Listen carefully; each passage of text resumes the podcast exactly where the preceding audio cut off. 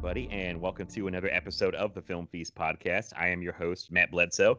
Uh, and this week, I'm very excited because we are talking about two great comedies uh, Wet Hot American Summer, and They Came Together. And to help me talk about those, I'm joined once again by the host of Cobwebs, a Gothic Cinema podcast, and one of my favorite people to talk movies with, Daniel Epler. But Daniel does not come alone this week, uh, as he is joined by someone who's no stranger to being a podcast guest herself, and that is his wife, Stephanie. How are you guys doing? Hi. Hi. this is very exciting. I just told you guys I never had more than one guest, so this is fun. This is uh, a new a new thing to try here. So Yeah, and we've never well, we've podcasted together many times, but we've never guested on someone else's podcast together. So this is new. oh, this could be the start of a, a thing here. We could do a series or something. Uh oh. We The could be Eplers, like the- special guests. yes, That's right. I get both both the Eplers on for uh, a monthly series or something. No, no, no. Um, Your monthly series is unscottable, which I'm Oh, very excited about. By the way. yes, I I think I have to mention that at the top because I, if anyone didn't hear, and I feel like a lot of people did, I mentioned this last week uh, when the last episode dropped. I tweeted about starting this uh, monthly Tony Scott series, Unscottable, and it got like one of the best responses of anything I've ever posted about.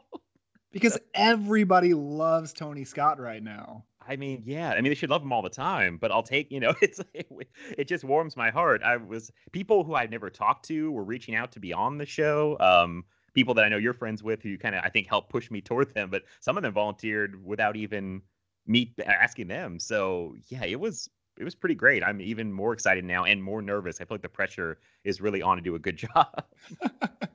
Yeah, So- you're talking about Tony Scott movies. It, it can't go wrong. You're just gonna have fun. Yeah, I think so. It should be fun, and uh, I guess I will tell everybody that is going to start in in March, and my plan is to do uh, once a month. Last Friday of every month will be the Unscottable episode. So it'll still be on this feed. You don't have to subscribe to any new podcast. I'm not starting a new podcast, and uh, it'll still be here, and you'll get them once a month, last Friday of the month, and uh, it should be it should be a lot of fun. Um, so yeah, I'm looking forward to that. And Daniel, you'll be on at some point. I don't know if I should say for what yet. I think we'll keep that a surprise, but you will be on for at least one of those Tony Scott movies.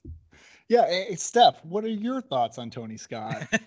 Uh, I don't. I don't know who that is. That's okay. That's fair enough. That's okay. Uh, Daniel, you gotta show her some Tony Scott movies. Like I don't know where to start, but Oh maybe man, I don't know. She's not really into dad movies, Oh, and no. Tony Scott makes a lot of dad movies, which I love, but it's not really her jam. it's true. But he makes like cool dad movies. Oh, absolutely, I love dad movies. I'm all about them. I'm not a dad yet, but I do love a good dad movie. Steph, can you confirm that Daniel loves dad movies? Oh, absolutely. See, now I don't even know like when I, I what a dad movie quite is because now I just think these movies are great, and then people call them dad movies. I'm like, wait, these are the dad movies. Anything with Denzel Washington or Clint Eastwood is a dad movie, and that's a lot of Tony Scott movies. That is true. Not with Clint, but with Denzel with for Clint. sure. sadly just denzel a lot of denzel but um but yeah so that should be a lot of fun that'll start end of march because i need time just to uh put some research in and and you know do good work on that. So but that but that is coming. Um so yeah i will i will kind of explain the movies we're doing. If people aren't familiar with wet hot american summer and they came together both directed by david wain a lot of the same cast in these if you have not seen them. If you haven't seen them before we start talking you should stop the podcast and go watch both right now because they're pretty fantastic. Um, and we kind of came up with this because as this uh, as this drops it is valentine's day weekend so they came together as a uh, kind of a fun parody of rom-coms and then we just want to talk about Wet Hot American Summer just because. So, uh, and you both are uh, fans of these, I would say, right? yeah. Yes, uh, we are big fans. Um, I saw they came together because because of F this movie, honestly, because they were championing a bit when it came out. I think in 2014, and I saw it and I just loved it. I just think it's so funny. It's so much fun, and I showed it to Stephanie pretty early in our relationship, and she has, I think, far surpassed me in terms of fandom of this movie. uh, it's it's. I mean, I think it's one of your favorites, wouldn't you say? It's so comforting. Yeah. What? Okay, but why? I don't know. It's just well, it has Paul Rudd in it, which you can't go wrong with that. Um, I don't know. I just I like I like funny movies. They make me feel happy. They Came Together is one of the funniest, Yeah. maybe. And, and Wet Hot American Summer, uh, oh my God. It's it's a movie, again, I watched it because of F this movie, because they championed that movie a lot as well. and uh, it's it's not a movie that clicked right away because it's so absurd, it's so insane. But every I swear, every time I watch it, it gets funnier. I would agree with that statement, and we will get into that. I before we get too deep into both the movies, though, I kind of jumped ahead of myself, and I apologize. But what? So for you guys, do you? Uh, we all people know Daniel's taste. He's been on the show. They listen to Cobwebs, and but he's a man of many tastes. It's horror. You like you're an action comedy. Steph, what are some of your favorite movies or favorite genres? If if uh, movies is too specific. Uh, yeah, I like um, a lot of teen comedies. Uh, I read a lot of teen books, um, so I like to watch those movies too, and just comedies in general, I guess. I like watching things that are more light and don't take a lot of I don't know effort, I guess, because I like to watch stuff to relax. Um, so they came together definitely fits in that. Um, yeah, I'm I'm obsessed with The Edge of Seventeen. That's one that oh, I really okay. like. Um, I don't know things like that. You're a huge fan of Twister. so when I was a kid, every time there was bad weather, my brother made us watch Twister. Anytime there was a tornado watch or something, my my older brother's like, "Oh, we gotta watch Twister," and like it scared the crap out of me when I was a kid. But now, you know, it's kind of novelty in a way, I guess, and I I love it and you are obsessive over the Back to the Future trilogy. Oh, I know. Thanks oh. for knowing all the movies I like. That's okay. this is the information I store in my brain. There Not much else, but at this. Yeah, there was a summer where I watched all three Back to the Future movies almost every day. Wow, that's a good show. I've had to have been like this. ten. I don't know. I I was just obsessed with them for some reason. Can you rank the Back to the Future movies? One, three, two. That's absolutely right. Okay. Oh. I don't know why I need your confirmation. that's a popular take lately. I'm still a one, two, three guy, straight down the line. Okay. Like, but I need to rewatch three. I haven't. I, three was the one I watched the least as a kid, and I feel like the West setting kind of put me off as a kid. But I think Fair. now I like westerns more, and I'd probably be more into it. And I think two, every time I watch it, uh, gets a little worse for me. like when I was a kid, I loved. I put it like on equal ground with the first one, and it's slowly kind of fallen from that status. So, um, yeah, I need to watch three again. But no, you can't go wrong with the Back to the Future trilogy. That's that's fantastic. so, uh, I'm curious about this though with you guys. So, where, how much like is there a lot of like movie overlap? Are there a lot of movies that you both love, or is there or just a few things? Or because I know how much, Stephanie, how much is Daniel dragging you in to watch all these horror movies he's watching? Doesn't drag me into a lot. He's pretty good about being like, "Oh, you probably won't like this. I won't make you watch it." But there are times when like he's introduced me to things that I definitely wouldn't have watched on my own that I've enjoyed. Yeah, my favorite thing is when I'm completely not expecting her to like a movie and like maybe I'm not even showing it to her. She just kind of sits down and then she loves it. So two of my favorite examples of that are one just happened recently. Uh, I was watching Speed and Steph does not like action movies. It is not her thing. Uh, but she sat down fairly early on, and man, she watched the whole thing, and she enjoyed it so much. It's because of the relationships. A lot of action movies don't have good relationships and like normal everyday people that you get to learn about, and that's why I don't like them that much because it's just I feel like it's just action. But but Speed my, has yeah. people that I like. That is why my sister likes Speed, I think, because she loves Sandra Bullock and Keanu Reeves. She's like has a huge crush on Keanu Reeves, especially in that movie. So I think that's what gets her into the movie, and then she's like, "Oh, this is so exciting." Exactly. The other example, which is one a crazy one, somehow Steph absolutely loved Stuart Gordon's From Beyond. Oh, it's so wow. good. We watched that in my dorm room in college, and she was so into it. And I was like, "This is amazing." It's amazing. That's the kind of movie that I would think I would really think hard about showing to anybody who I thought wasn't into horror. I feel like because sometimes I watch it by myself, and I'm like, I feel weird watching this, but, yeah. but I love it.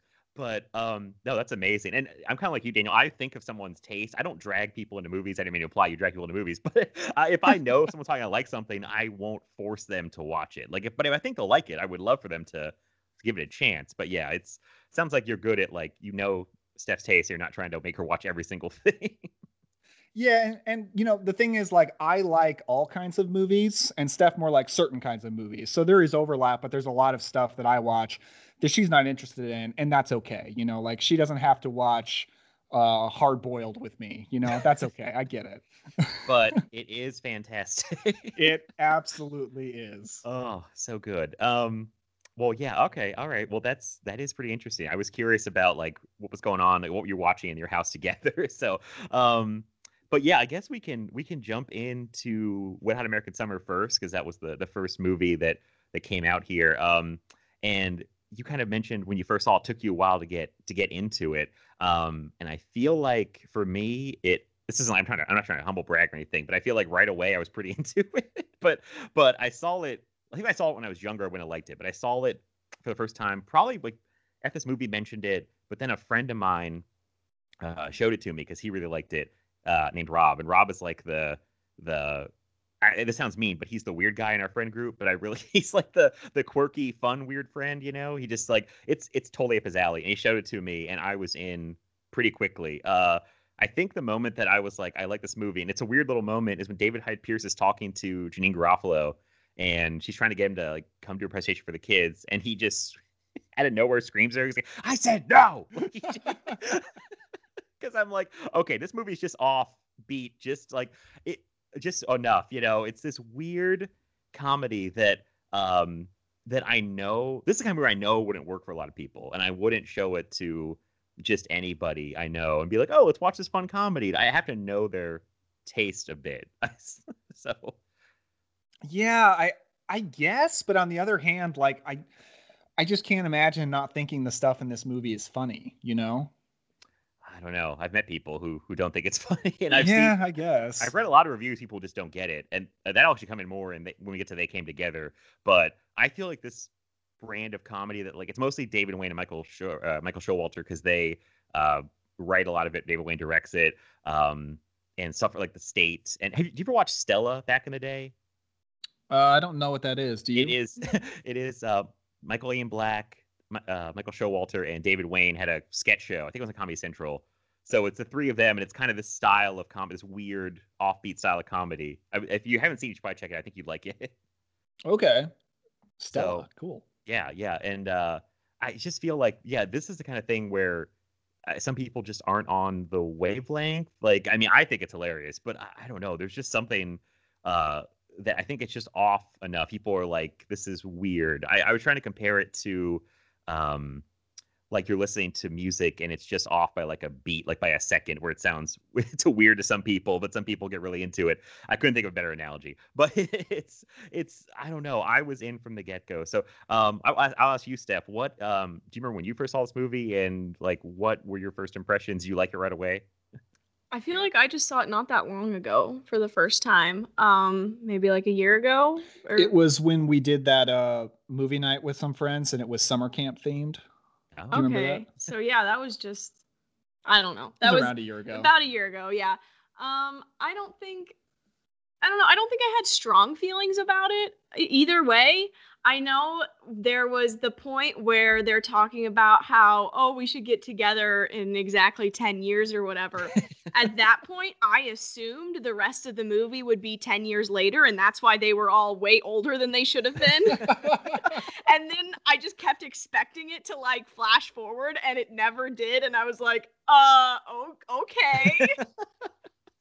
if you say you're gonna be here at 11:30, make it your beeswax to be here at 11:30 that conversation is great. That's another thing where I was like, I like this, where it's like they're just debating about the time. It's like, well, we say nine thirty, we mean not. It's like, what is? This? I think a lot of people would see a scene like that too, and they'd be like, this is dumb. What is, you know, like this is stupid. But um, I I love that kind of stuff. This is like, and I'm curious too because. I, do you? I don't know how to describe this like brand of humor. Do you? Do you like Tim and Eric? I don't know what that is either. Oh, man, I'm just I'm sorry I'm throwing all these things at you. Um, Tim and Eric, uh, they had a like kind of a sketch show on Adult Swim for a long time. Um, and it's it's it's weirder than this, I feel like, and it's kind of like gross, more gross out humor in a way. Um, I don't. It's very hard to describe. I will probably have to like just send you some clips or something. I yeah. I uh, it's they have this weird humor where I feel like people, a lot of people are put off by it. But yeah, this is weird because I mean, this movie, especially now, you go back. There's so many likable people in it. There's so many known, uh, uh you know, faces and all that. So, um, but I don't know. I'm trying to think of uh, what. So I'll ask you guys this, because I'm all over the place. I apologize. But what, um, what is your favorite moment that you moment you laugh the hard at in the movie? If you, you want to go one? First? What's the moment I laughed the hardest? You laughed the hardest the whole way through. You laughed way harder than I've ever laughed the whole way through this movie. okay, so uh, I, I feel like you talked about this recently that you need to see it. Matt, have you seen Singing in the Rain yet? Oh, I have not. No. Okay, not. no big deal. So Donald O'Connor does this dance number in the movie called uh, "Make 'Em Laugh," and it's basically this big comedy masterpiece of singing, dancing, and comedy. And he just does crazy things with his body, all di- to music that's just supposed to be funny. And it's it's brilliant. It's amazing. And I would compare that to Paul Rudd picking up the waffle and the plate off of the floor. it's this brilliant masterpiece dance number of comedy, but it's just Paul Rudd throwing. Oh man. Um. Oh, hello. I think I lost you there. No, I'm, I'm Oh. here. Okay, sorry, it like cut out. I thought I lost my connection. Um, edit that out. Anyway, um, that's the hard thing about these movies. Too. There's so many like little moments uh in both these movies we're talking about that that that make me laugh so hard because they're like little, almost like the scene's almost over and someone does one little extra thing that makes me laugh. like, um, uh, man, I I will say that I I'm like you, Daniel. I laugh hard through pretty much the whole the whole thing. But I think I remember the first time I watched it. I pretty much embarrassed myself because I laughed so hard that I was like couldn't stop laughing for minutes after the, the part was over. My friends were like, "Are you okay? Do we need to stop this?" And it was like the part when uh when uh Christopher Meloni is uh standing in the kitchen and the can of vegetables starts starts talking, which I was already losing it when the thing when it started talking. I was like, "What's happening?" And then when when he said when he says, "Listen, I can suck my own dick," and I do it. it's like I have a lot of questions. I I lost it. I complete. I was crying. Like I was just done. I was out. We had to pause the movie and take a break, like for a minute, because I just I was like, this movie is so crazy now that a can of vegetables is talking. Like, That scene is kind of a litmus test of whether or not you can handle this movie. Like, can you watch a can of vegetables just randomly start talking and it's never explained and just never roll with it, or or is that going to upset you? And if it's going to upset you, maybe you're watching the wrong movie. exactly. And um, sorry to keep bringing up things you may have not seen, but have you seen the um the Netflix show, the Wet Hot American Summer Netflix show? Yes, I have. Uh, you know what's weird? I was thinking about it while I was rewatching this movie, and I absolutely watched that whole show. I can remember so little specifics of it, but I remember Chris Pine is in it, and I remember I really enjoyed it. That's wow. I'm exactly the same way. I felt like I was thinking today. I was like, wow, I really have to rewatch that show because I watched it when it came out and like you know binge it pretty quickly. And remembered Chris Pine showed up and remembered that I felt like it didn't really lose anything from the movie. I felt like it was just as funny, but I couldn't remember like anything specific. But I just remembered it was really funny, um, and I need to rewatch it apparently because yeah, I didn't remember it. Yeah, it's uh, it's great. I was te- Steph. I was just telling you this while we were watching this movie that uh, it's actually a prequel, but obviously the actors are like 20 years older, and it's never addressed. Makes even less sense. which is great. I just love. flash forward. I just love that they're just older. They don't even. like, Let's do a prequel. Like, let's not even pretend like it's the future. let's just. Oh man, that's the kind of stuff I like about them. It's just like let's let's zig when they think we're gonna zag. You know what I mean? It's like let's go this Yeah. way. And um, yeah, I feel like yeah. When I saw that you were a big fan of this, I was like, okay, this explains why me and Daniel get along so well. And uh, Steph, you too, if you're into this, we all get along because um, it's one of those movies. I feel like that if someone else says they really really love it and love the comedy, I'm like, okay, we're gonna get along because we have the same or close to the same sense of humor. So it's always yes, absolutely. You know, one of my favorite people in this movie is is uh, David Hyde Pierce. oh my god, Right, yeah, I think I just love David Hyde Pierce. I don't watch Frasier, but he's also in um, Down with Love, which is kind of a romantic comedy parody, but less absurd than these movies. Uh, and actually, I got to talk with about that with Lindsay Wilkins on her podcast recently. But he's also like by far the funniest part of that movie. And he's so funny in this. One of my favorite moments with him, and it's just so small, is where the camp director she she just calls him Henry, and he says, "Please call me Henry." oh yeah. Now see, now I, I know there's something else too that happens later on with him that made me laugh really hard when he's with the kids and they're uh looking up at the the sky, but I cannot. I'm Is blanking. it where This- he's crying that he didn't make tenure? That might be. He's just an associate professor, which means he's less than. Less than. oh, that probably is it. I mean, it's hard. There's so many funny moments and um, just funny, yeah, this bits of this movie. Um, I, it's, it's sorry, I'm looking at I'm looking at her on IMDb, um, and just all the people in this movie is insane, and it's weird to me. I guess it's not that weird because they weren't famous at the time, but um, much like they came together, as this movie bombed. I don't think it got much of a release. Um, yeah, I don't know. I know they came together, didn't get much of a release, but I don't know about this one. This was a little before when I was paying attention to movie theaters. I went, yeah, I went back trying to figure out what happened with this, and I really can't. But I mean, it cost five million dollars and made like two hundred thousand, which kind of implies that uh, it didn't get much of any kind of release. So um, that's unfortunate. But I mean, it's got it's got cult status now. We got a Netflix show, so they're fine. But and everyone these actors be, seem to have do seem to be doing okay. Yeah, they seem to be okay. I just thought that was so interesting. It's like you look at this cast; it's full of people you recognize, and it's like total bomb. Didn't do well. so um, even the can of vegetables is famous now. H. Jon Benjamin. um, so I don't know, uh, Steph. Who's your favorite? Who's your favorite character in the movie? Do you have one? Ooh, I really like Paul Rudd, obviously. Mm. um, but I also really like the relationship between the camp director and what's his face? Uh, well, David Hyde Pierce, but he's yeah, the astrophysicist. Yeah, the astrophysicist. oh, I Gene think the relationship and... is hilarious. Yeah, how she's trying to um impress him and get with him and he's not picking it up at first and yeah it's it's pretty great. Oh i just thought of one thing that really makes me laugh it is such a weird little touch where molly shannon is like the arts and crafts teacher and she has that strange relationship with that that boy.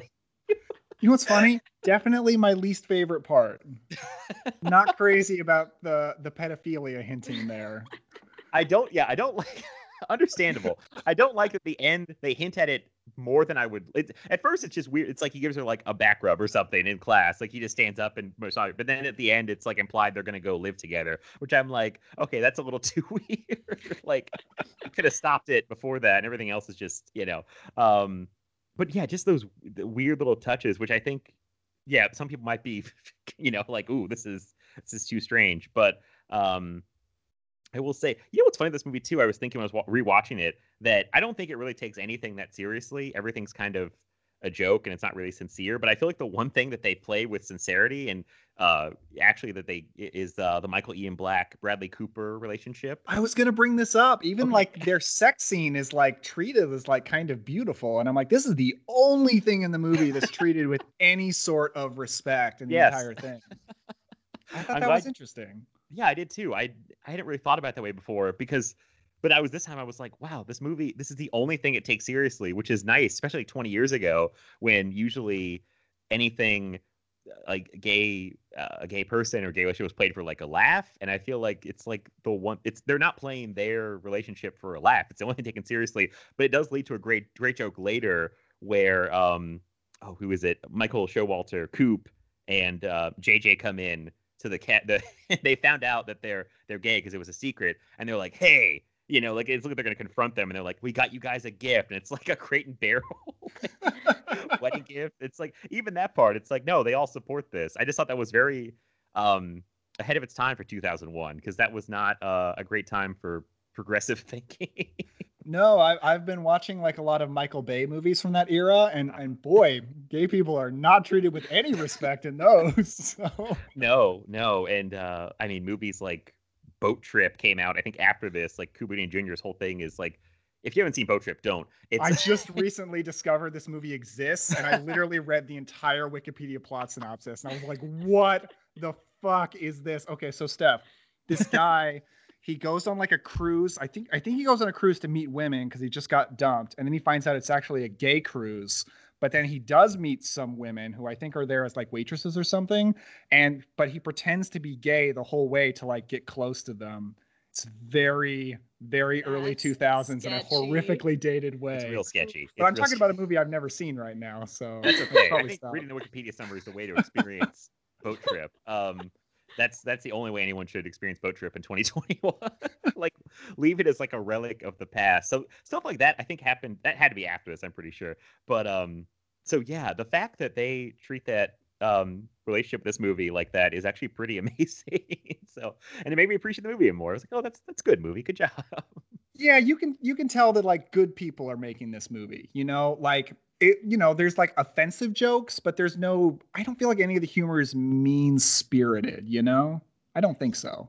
Yeah, I was thinking that too because it, it I was thinking this time when I was watching it, it kind of feels like uh even though it's all kind of goofy and not very sincere it feels like there's still like a love for pretty much all these characters like there's just this weird like the, yeah it's not mean spirited there's like a, there's just a love for all the characters i don't um it, i never thought that before i don't know why this time i was just watching it like a little differently i guess but um yeah it's it's it's definitely not mean spirit it's just it's just strange but that's i like the strangeness yes there's um there's there's one thing at the end that that I like. I think is kind of interesting. Steph, I'm kind of curious how you feel about it.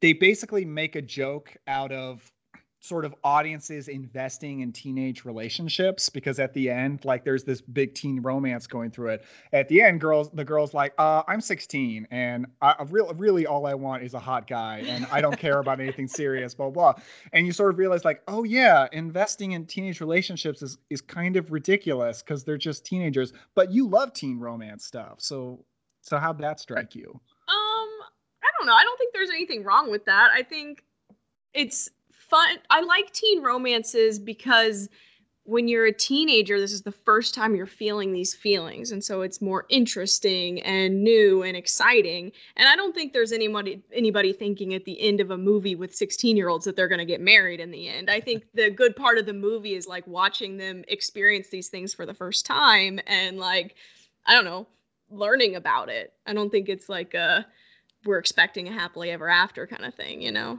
Yeah, that makes sense. Yeah, no, that's that's a good point. Um, and it, it feels like yeah, the movie. It's another thing it doesn't take seriously is those romances. I feel like I, the only one take seriously is the Michael Ian Black Bradley Cooper one. Everything else is kind of plays a joke for the most part.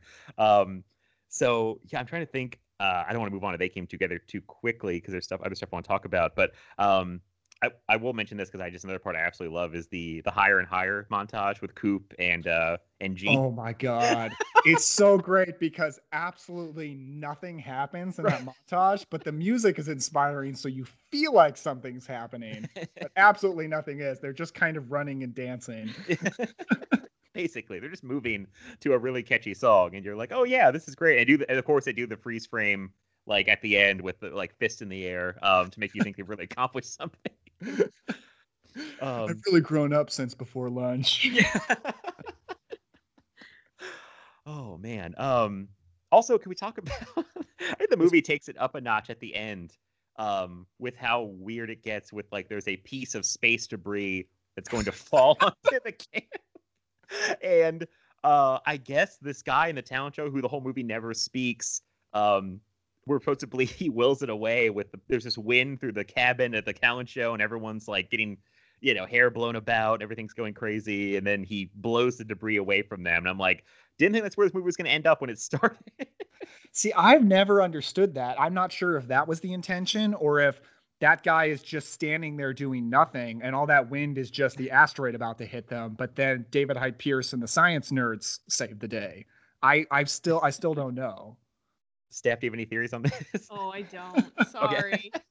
That's Wish okay. I could shed some light on it for you. Because I had never thought of it the way you just said it. So now I'm like, wait, am I the I mean, the movie's so silly. I don't know what they're trying to imply. I mean, the whole thing is ridiculous about like the the space debris, and then I like how it becomes like a race against time movie a little bit at the end too, with David Hyde Pierce and like the, the kids trying to figure this whole thing out. It's just so many things in one.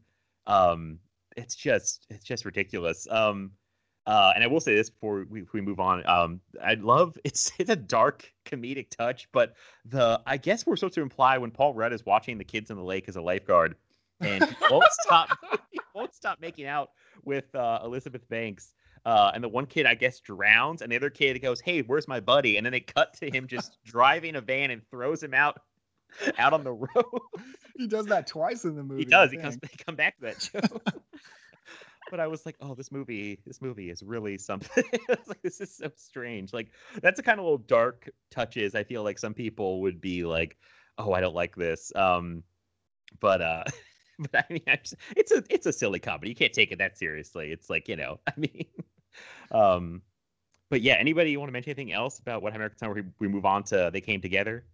So when I was watching it last, I was thinking about uh, this movie I just recently watched because Vinegar Syndrome put it out, Action USA, which I think you Oh. watched, right? Yes, I did. So in Action USA, like these these actors slash stuntmen, they don't have much to work with. It's very low budget, but basically they do anything they possibly can to make cool action shit happen in front of the camera. So if they can hang off of a helicopter, well, they're just going to do it because they want you to be entertained.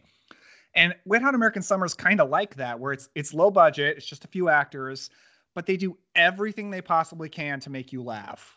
And like, it doesn't matter if it doesn't make sense, it doesn't matter if it's total nonsense, but if they can make you laugh on the budget they have, damn it, they're gonna do it. Like they'll just have a, a, a vegetable can talk.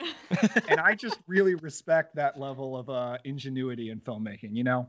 Yeah, no, that's that's good. I, I do too. I agree with you. I uh I love that it seems like no idea was was too ridiculous. Like it, it doesn't have to make any sense, which I kind of love about comedies. Like even if something's like a mistake, it can just be written off as a a comedy beat. You know what I mean? If someone like in the background of something weird or falls or something, you can just play it off and just you know.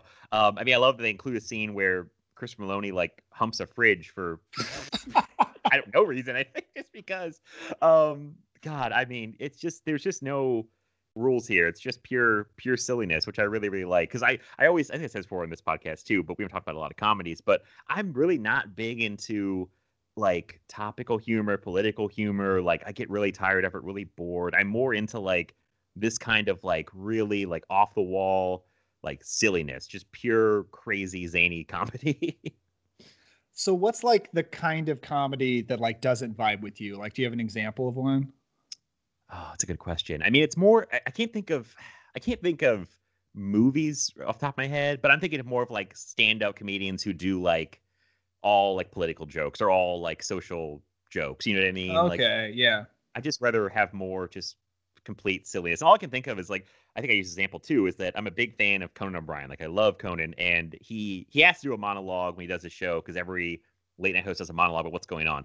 But he's always said that he loves to do like the sketches they do because that's where that's his kind of comedy is like just kind of silly insane ideas like they if you watch some of their sketches like they've had like a guy in a giant bear suit and he comes out they call him the masturbating bear and circus music plays. No reason just because. Like it's like weird and like they have all these weird characters they make up like fedex pope who's a guy who just wears a fedex box on his head and walks by and like it's just all this this whatever crazy idea they come up with that's like they throw it in and um that stuff's more interesting than just kind of someone doing another uh, a political joke or something for the day, which is kind of where I'm at. I don't really like watching stand up when all it's about is just, um, you know, just.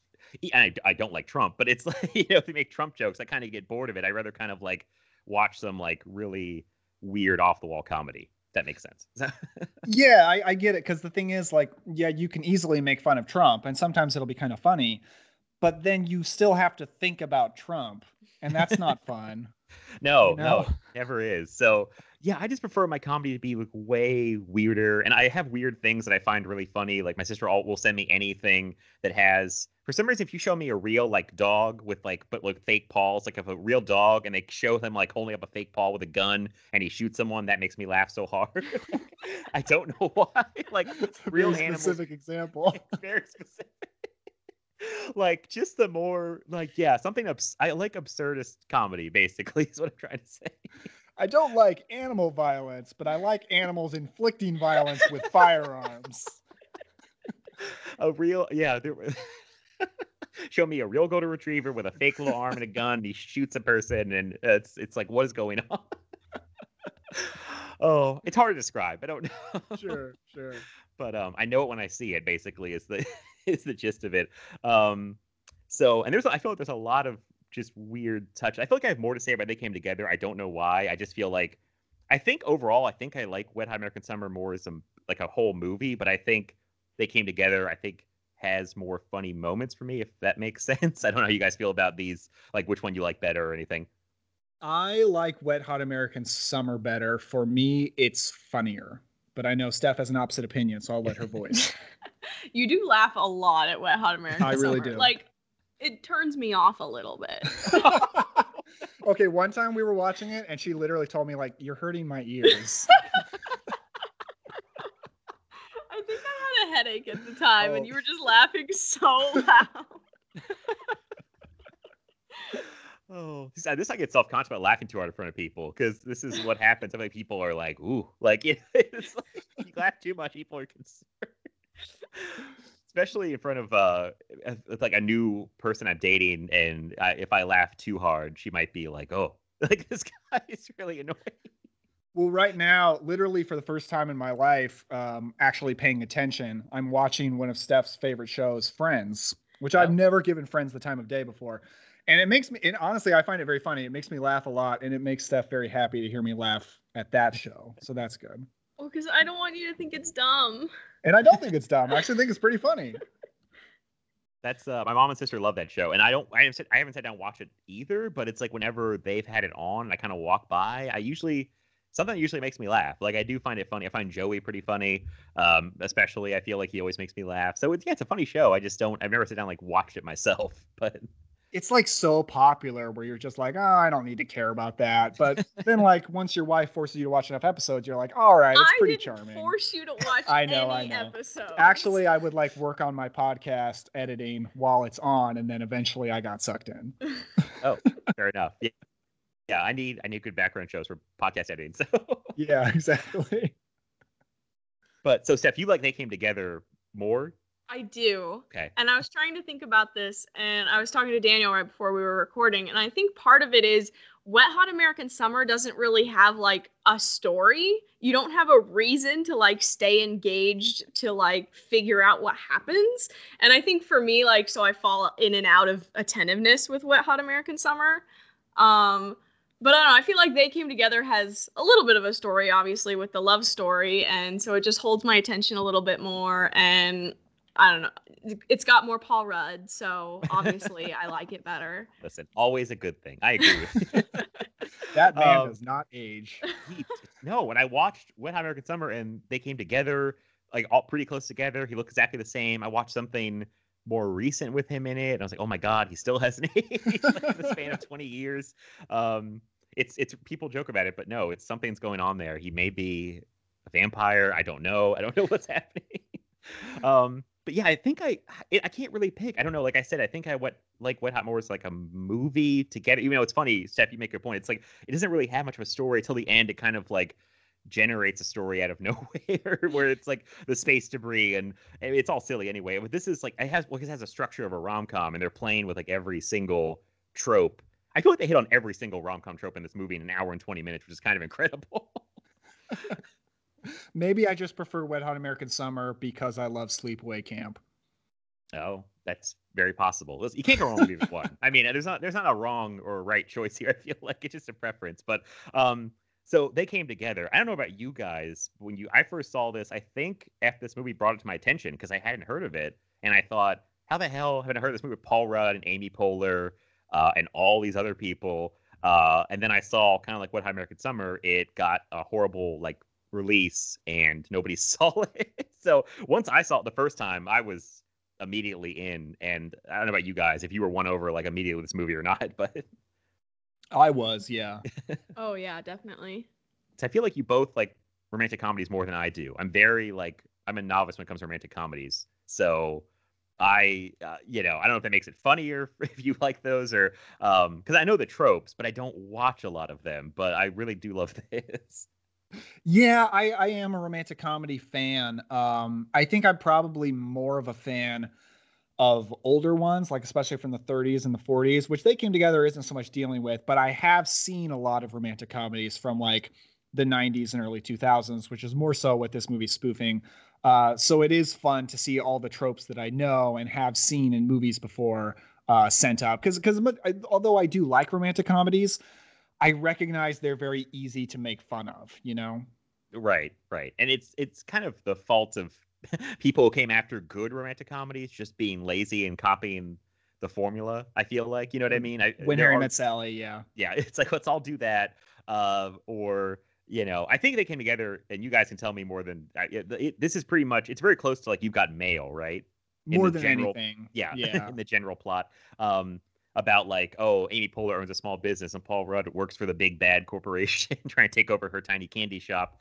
Um, yeah, if anyone hasn't seen this, uh, I'll give you the very basic plot. It's Paul Rudd, Amy Poehler, um, and it's it's it is a romantic comedy parody through and through. Uh, that's important to know because I feel like I want to tell you guys about this. I was going through Amazon reviews this movie. There are a shocking amount of people who don't know this is a parody. Which is weird because like this kind of movie is not that unusual. I mean, Airplane, The Naked Gun, Pop Right. Star, although Pop Star's not very popular, but this isn't that weird.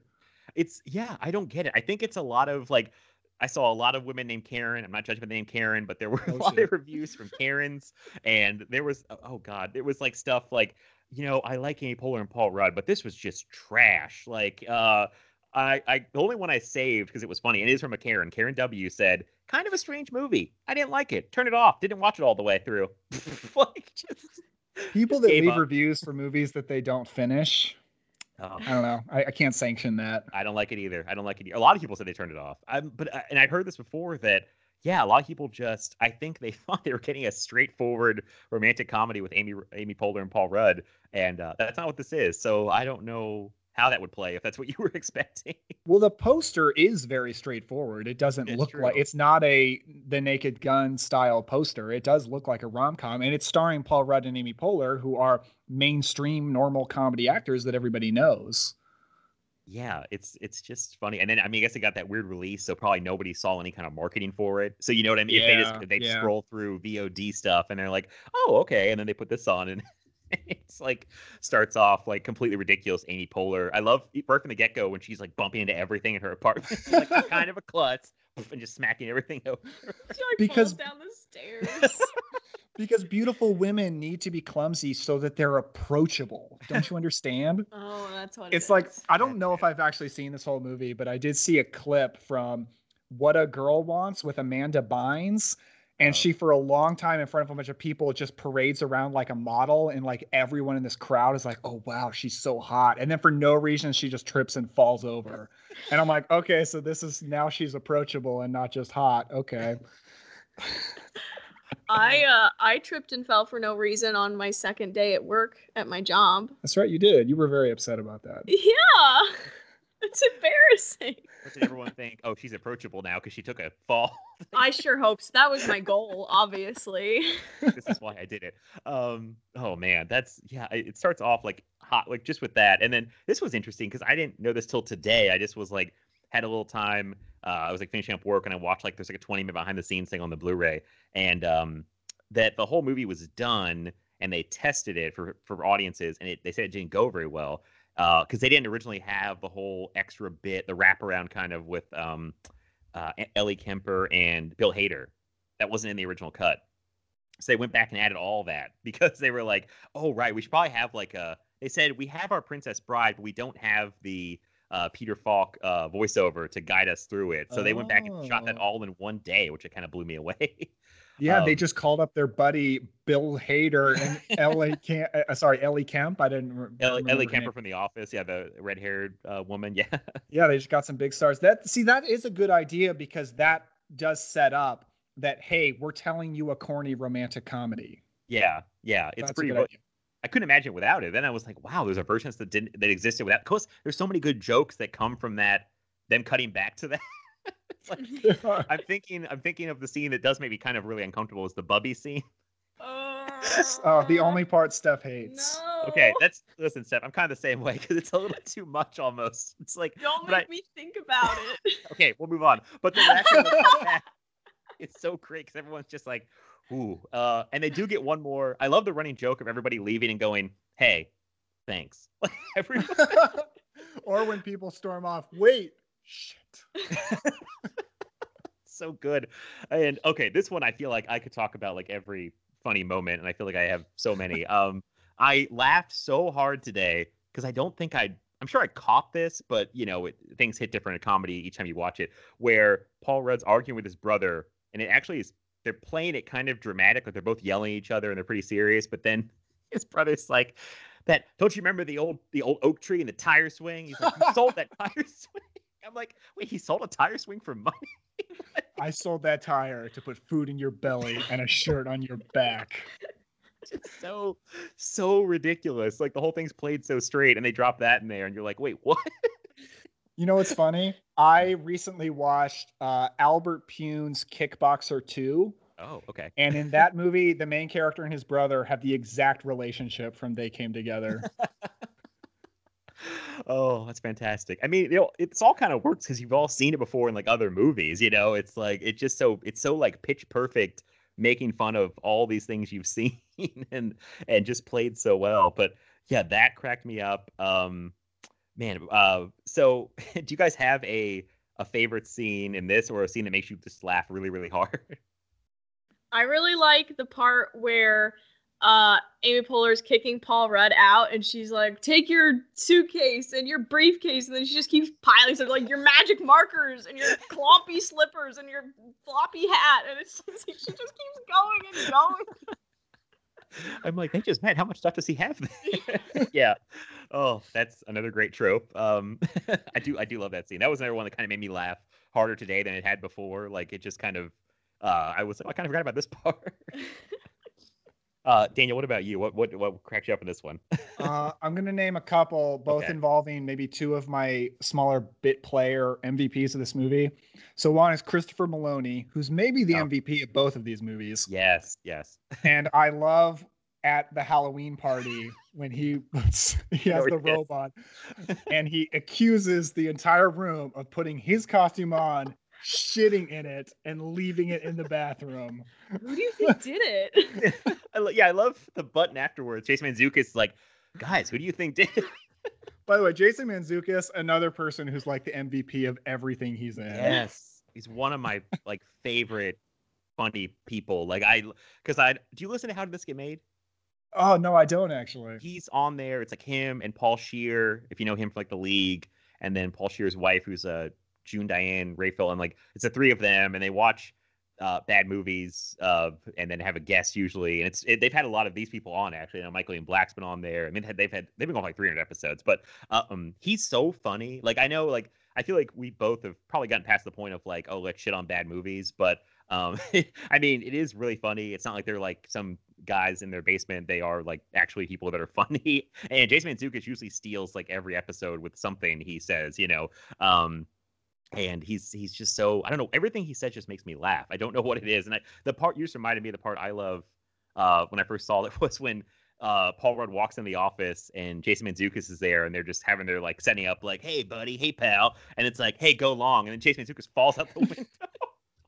because of course the main guy has to work with his best friend, and right. their desks are right next to each other, but they never really do work. Right. because this is a romantic comedy. Isn't that what you do? Uh, I work from home, so so you do work with your best friend. oh, That's right. Very nicely played. I was I almost said Chris Hurtado. uh, sadly, we don't work together. No, I just really on podcasting. Get nothing done. Yeah. um, man, we got to talk about some. I have some stories from your last episode that you did. I'll do it off mic after the episode. there was some stuff that Chris said that stopped me in my tracks, and I had to stop because I was laughing so hard. He is um, off the rails in that episode. He, he, is, but I absolutely love it. Um, but man, yeah, we'll we'll, we'll talk about Chris later. if people to listen, but um, I will stop and say if you have not listened to Daniel's last episode of Cobwebs that just came out, uh, was like an Oscar episode, and it's a crossover between you, the Terror Table and Chris's podcast, Inside the Sequel. It was so much fun. It was one of the best podcasts I've listened to in so long, honestly. I mean, like I'm praising you, but yeah, I mean, uh, no, honestly, I love that episode.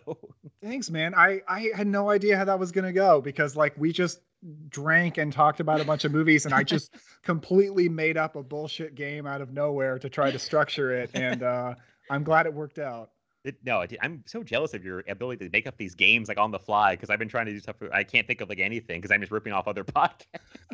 I'm like, Maybe no, that's screen drafts. We'll oh, that'd be something. great. Bring bring something. Me, you, and like somebody else can do something. But um, yes, I, I want to plug that because that episode was was really good. But I think people should be listening to Cobwebs already if they're not. But they should listen to that episode. um, but sorry, so that was a tangent. But so um, Okay, so back to back they came together really quick. Oh, I just because I'm on IMDb and I, it just flashed across the screen. The basketball scene kills me when all the oh. guys are standing around. Talk about like just taking it right to like every like all these romantic comedies. Uh, just like just to a T with you know it's the one guy who's and they're just saying what they are. It's like you got to listen to me. I'm a family man. You know, it's like no, listen to me, man. I'm trying to score with chicks. And I love that Ken Marino is doing this thing with his leg back and forth. like, I love Ken Marino. Anytime he shows Yeah. up in anything, he's the best. so funny. Like he's just about to shoot a basketball, and it's like this is how it's hard to describe in a podcast, but he's like got the ball and he's like just putting his pulling his leg back and forth, and then he says something like he makes some innuendo, but then of course has to over explain. He goes talking about sexual intercourse, and then misses the shot. But he yells swish every time. But yells like swish every he's uh, Andy Samberg and Pop Star. oh man. Um. Oh, this I- is. Mhm. Oh, it is it is so funny. Like every romantic comedy and every sitcom has to have Mr. Chronically Single always dating some new hot chick guy. and I love that they just call that's his name in this movie. yeah. Everyone's just like their name is who they are, like their personality. Um, and you always have like the nice guy who's like been married for a long time and you know is trying to give good advice. And like, oh man, just I mean, just so ridiculous. But yeah, I love that he's like swish, misses every time. Um, this is the problem. I'm just gonna start describing every scene and just saying how funny it is. But um uh any what anything else about this movie you guys want to say to help me along here? Because I feel like I'm just rambling at this point. Another one of my my favorite moments involving another one of my MVP bit players in this movie is the great Michael Shannon. I love when he shows up at Oh the end God. and is out of nowhere this evil villain and just in the background of a scene gets shot in the face by the cops. he runs down with a samurai sword like out of nowhere and you're like oh shit is that michael shannon It's literally like he was filming some other movie and they were just like, "Hey Michael Shannon, you want to be in a scene real quick?" And he's like, "All right, I got this samurai sword here. Can I bring it?" Yeah, Michael Shannon, you can do whatever you want. All right, I'm to bring it, man. And that's what happens. So good. Yeah the him getting shot in the face in the background might be my favorite background joke of like any movie because it's like all this stuff's going on in the foreground and then he's still fighting the cop in the background he shoots in the face. It's like oh my god. I remember me and my friend definitely we like lost it on that part because we just we both were like wait what just happened? Like oh man. And oh i forgot to mention when you said the the christopher meloni uh thing with his costume that was my uh can of vegetables scene in this movie. This is the scene where i lost it the first time i watched it um with him just sitting there trying to deny that he shit in his costume. Like playing it off and just trying to put on somebody else. Because yeah christopher meloni I, I i haven't tweeted this i forgot to say it that he's to me he's like the mvp of wet hot american summer and he might be the mvp of this but i feel like he has less he gets less scenes in this but he's still really funny whenever he's on screen. Yes, he's fantastic and um, one of the climactic scenes when Paul Rudd gives the inspirational speech in front of the boardroom. Yes. Which, by the way, really reminds me of the end of uh, Disney's Christopher Robin. Did you see Christopher Robin? um no no i did not it's it's uh it's Ste- Steph likes it more than I do, so I don't want to be too disrespectful. But I wasn't wild about it. And there is a scene at the end where Ewan McGregor gives an inspirational speech to his business colleagues in a boardroom, and it is almost as meaningless and nonsensical as Paul Rudd's in this movie. But at least in this movie, they know it's stupid. uh no i don't i had to think about that one was that yeah i, I forgot about that movie even coming out it's like when you said That- it i that's was the like sad, dreary Winnie the Pooh movie. oh yeah I, i, remember like think- I like it solely for sentimental reasons, like just because it's a Winnie the Pooh movie. Like it's not a great movie, but it's Winnie the Pooh. You don't have to defend yourself. It Maybe doesn't have to be a great I, movie. I feel like I do. That's no that's fair i like a lot of movies that most people would not consider good so don't it's and i i haven't seen christopher robin so i can't even weigh in on this but i do remember thinking when it came out i was like oh that just it kind of the trailer even kind of made me i think kind of like i got a sad vibe from it which i was like i don't know if i want that from winnie the pooh but but uh it's a weird Yeah, no. choice. so it is a weird choice. I I don't know why they do that kind of stuff sometimes, but um, but yeah, uh, Steph, do you have any other like scenes you wanted to call out that you really really like? I think maybe the best part of this movie is at the very end where they're like, "So why are you getting a divorce?" it's like we just had this whole like romantic comedy movie, and they're not even like in love anymore. yeah, like the whole thing really was not like serious at all to anybody. like Yeah, just adds to the joke of like, yeah, we just went this whole thing for for no reason. it just comes so out of left field, and then it's also like, well, why are you even telling this story? Like, what is happening? Well, the I kid love- was pretty traumatized by seeing his real dad get shot in the face by the police. I mean, yeah, valid. valid, fair. I love when there there's a point where uh, Ellie Kemper and um uh oh god Bill Hader try to leave and they're like, no, sit the sit your asses down or something. like they've been there for hours listening to the story, and then of course it ends with like, yeah, we got divorced. But yeah, I love how at the end they're like, we should maybe give it one more go. It's like what typical like you know romantic comedy where they because I feel like some romantic comedies like they try to give you the not super happy ending, but then they still leave it like. Oh, they might get back together. Like I think that movie, The Breakup, was like that with Jennifer Aniston and Vince Vaughn. I think. Have you guys seen that movie? a long time ago. That's a Peyton Reed movie, so I wish I liked it it, more. Yeah. um, I think there's a thing at the end where they break up, and then I think there's like a thing at the end where they kind of hint like they'll get back together. You know, it's got to give them something happy. But um, yeah, it's it's just so so ridiculous. Um, I'm trying to think of. There's so many funny things. I mean, we could sit here for a long time and do this, but um, uh, oh boy. Oh, Well, I love. me- Sorry, go ahead. I was I was going to ask you, um, how do you think this movie compares with like other parody movies? Like, do you think it's one of the best, or are there a few that you like better? Oh man. Um I th- I mean to me it's probably one of the best. Yeah, cuz I I also was thinking today like comparing it in my mind to like stuff like uh uh disaster movie or epic movie or what were those like this this oh, you know, it was just like something movie like uh, oof, all after and- scary movie. yeah. Which yeah, I forgot that was kind of what started that whole that whole thing and it was bad. And I um I don't think either of you guys like this movie, so I think I'm safe in saying that those are terrible movies. How dare you? No, no, I, good. that we're leaving. Click. Uh, Steph, we're done here. You just turn the Skype off. um, no, I just I was thinking like the difference between I feel like those and like this movie is like oh yeah this was made by actual funny people and that those movies are made by like two guys whose names I don't remember but somehow kept getting work and money and I don't think they knew what a joke was because all those movies are just like oh hey do you remember Iron Man came out last summer here's an Iron Man reference and here's a Oh, Miley Cyrus superhero movie, right? here's a I Hannah never saw Montana that. reference.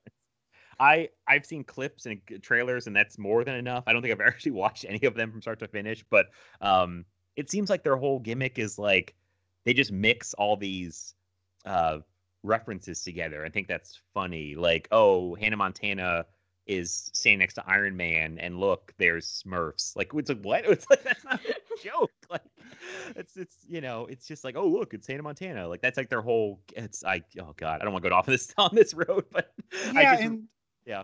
and they came together is not like that where like its references are references but like it doesn't really matter if you haven't seen you've got mail you know like Right. you can still follow the plot of they came together just fine and like jason mantzoukas falling out the window that's always going to be funny it doesn't matter what movie you've seen or what pop culture references you're aware of it's jason mantzoukas falling out a window it's funny That's true. I mean, there's just it's funny people, and it's it's well written. So it, I mean, there's just it's just very funny. And uh, um, I I don't even I'm talking about other good parody movies. I usually am. I, I like Naked Gun a lot.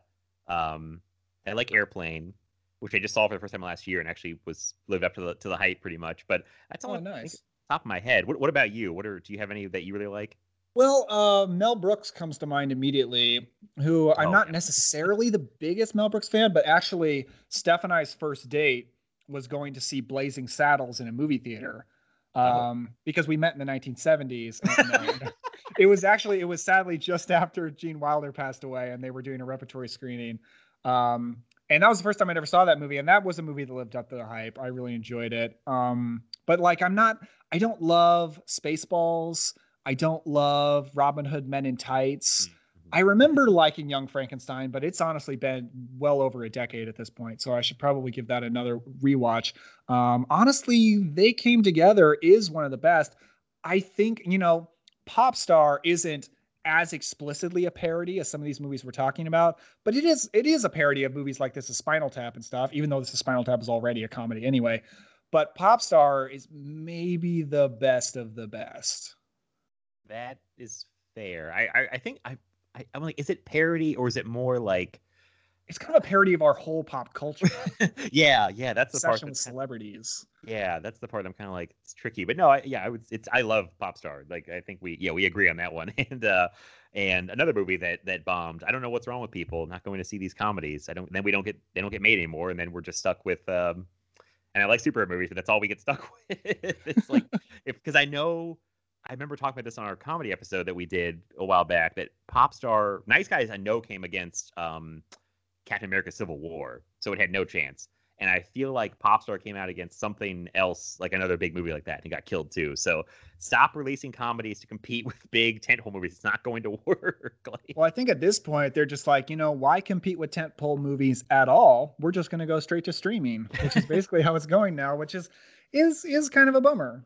yeah, yeah, I'm not the biggest fan of that, but I feel like that that is kind of the way we've been moving for a while. So I, I don't know. Um, I had one more parody I was going to mention, and I just totally blanked on it. Um, Steph, did you have any any parody movies you like uh, besides this one? Mm, no, It's okay. I don't know that I could name any very well.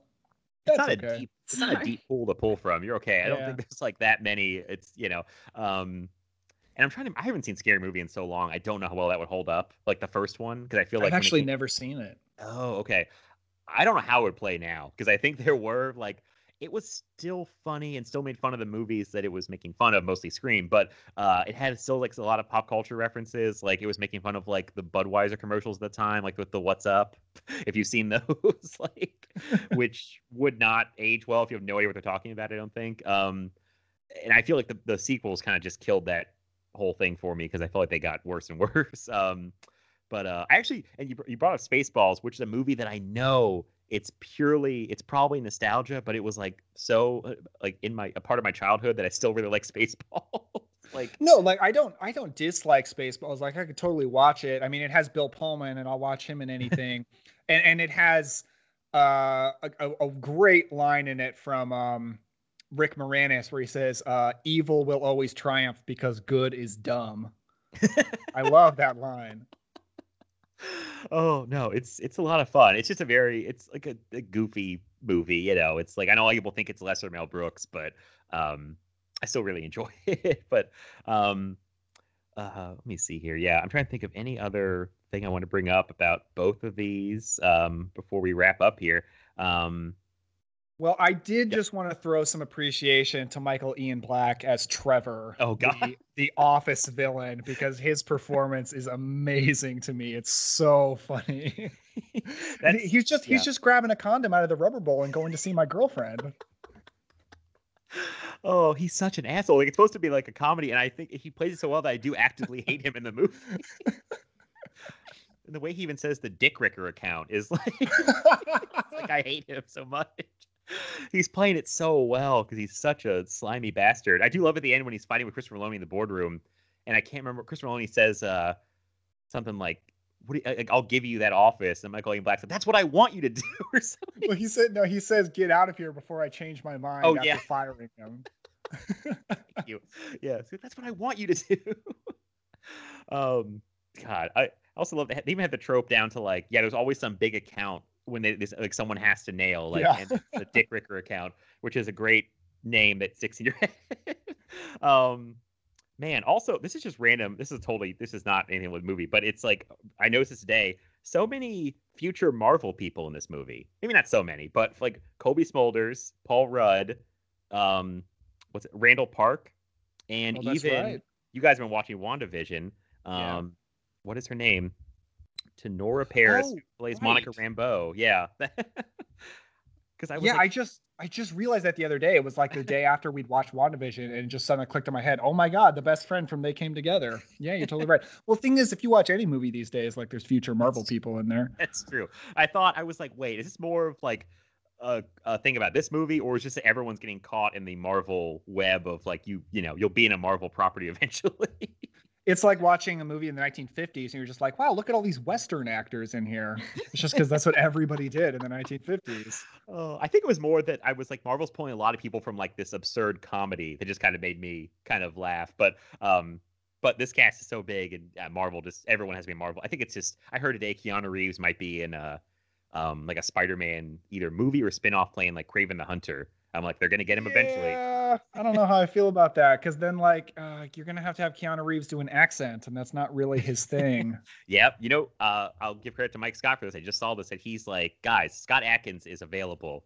All I'm saying is, I have always thought that, even before I was a Scott Adkins fan, I was just like, well, that guy is Kraven the Hunter. Clearly, I mean, look at him. Yeah, he looks like he don't even do anything. So, yeah, that's uh, you know, Marvel gets everybody eventually. I think is the is the lesson here. Uh, so then you could put a martial arts stunt double in the Spider-Man outfit, and they can have a big martial arts fight. And it would be amazing, but they're never going to do that. oh, I just got so excited for something I, know will never happen.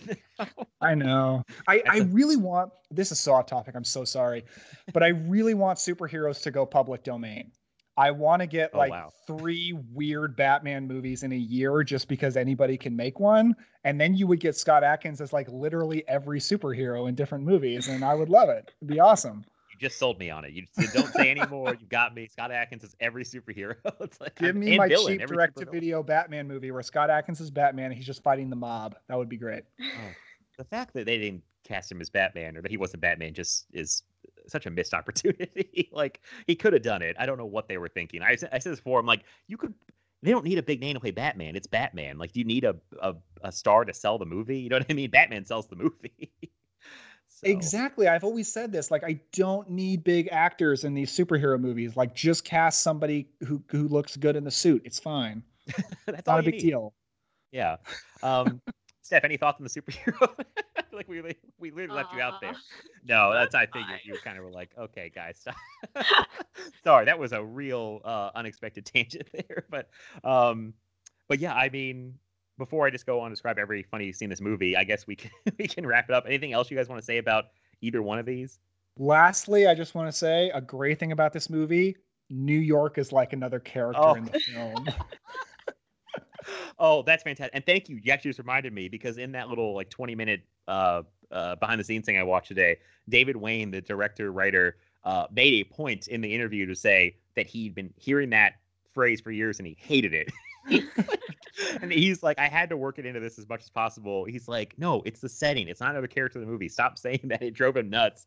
So, uh, yeah, that they definitely um, don't. They definitely have, you know, that phrase makes it's yeah, it's overused basically. it's such a film criticism joke, which is why it's so funny that it's in this movie because it's just for film critic nerds like like us. Because yeah, that happens like like less like two minutes in the movie, I feel like, and they drop that joke, and I'm like, oh, I'm already in because we're on the same wavelength movie. If you're making that kind of joke, and I'm like, I'm with you. so, um, man, yeah, no, I just really I love both these movies. Um, I will say that. I, I hope people, if, if they've not seen them, um, go see them because like trying to explain a comedy is like, you know, you got to see it for yourself. I feel like so. Um, people should definitely check these out. Um, I'm, I'm, I'm, I think I speak safely for both of you when you say you'd recommend these very highly as well. Absolutely. And they'd be good to watch on Valentine's Day weekend. So the second one, at least for sure. At least the second one, yeah. There's a nice little love story. We Wet Hot American Summer. So there's a, as we said, there's a very nice sex scene in there. That's true and there's some crazy sex scenes and they came together. So, oh, oh boy, is, are, is there ever? There's yeah, I forgot about this time, and I was like, oh, this is I forgot how crazy this guy. um, luckily it's really over the top, so it's not super uncomfortable to watch with a group of friends. But yeah, it's it can be very awkward. like I remember the first time we watched this, like few people, uh, we were just laughing. But if you've ever had to watch The Room with a group of people, uh, which I absolutely have, then those sex scenes get very awkward they're not awkward because they're just so funny. So you just spend the whole time laughing.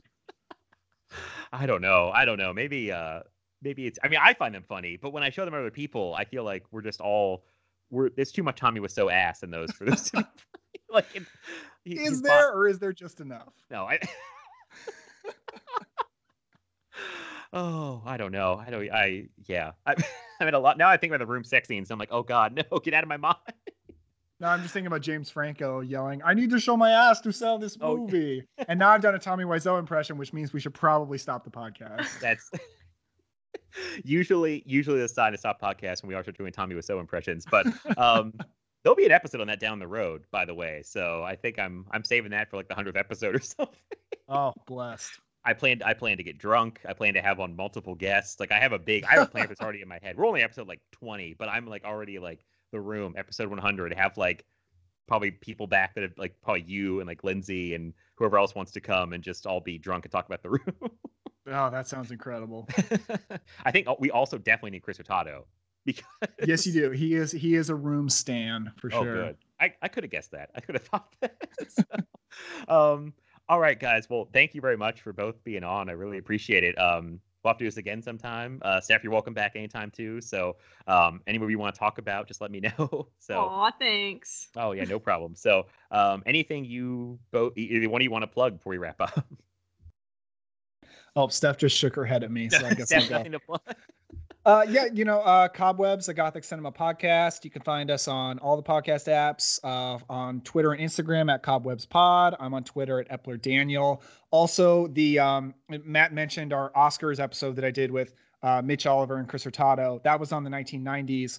Uh, the 2000s one will be coming out in the next couple of weeks or so, and that will be on the Terror Tables podcast feed. So you got to go subscribe to the Terror Table for that. that's all I got. All right, good stuff. Yeah, everyone should definitely check that out if they're not already. Um, and I will just say, uh, I will just plug some stuff here. Um, you can follow this podcast. If you're not already subscribed, uh, just please subscribe to us uh, uh anywhere you get your podcast. Um, you can follow the podcast on Twitter at Film Feast Pod.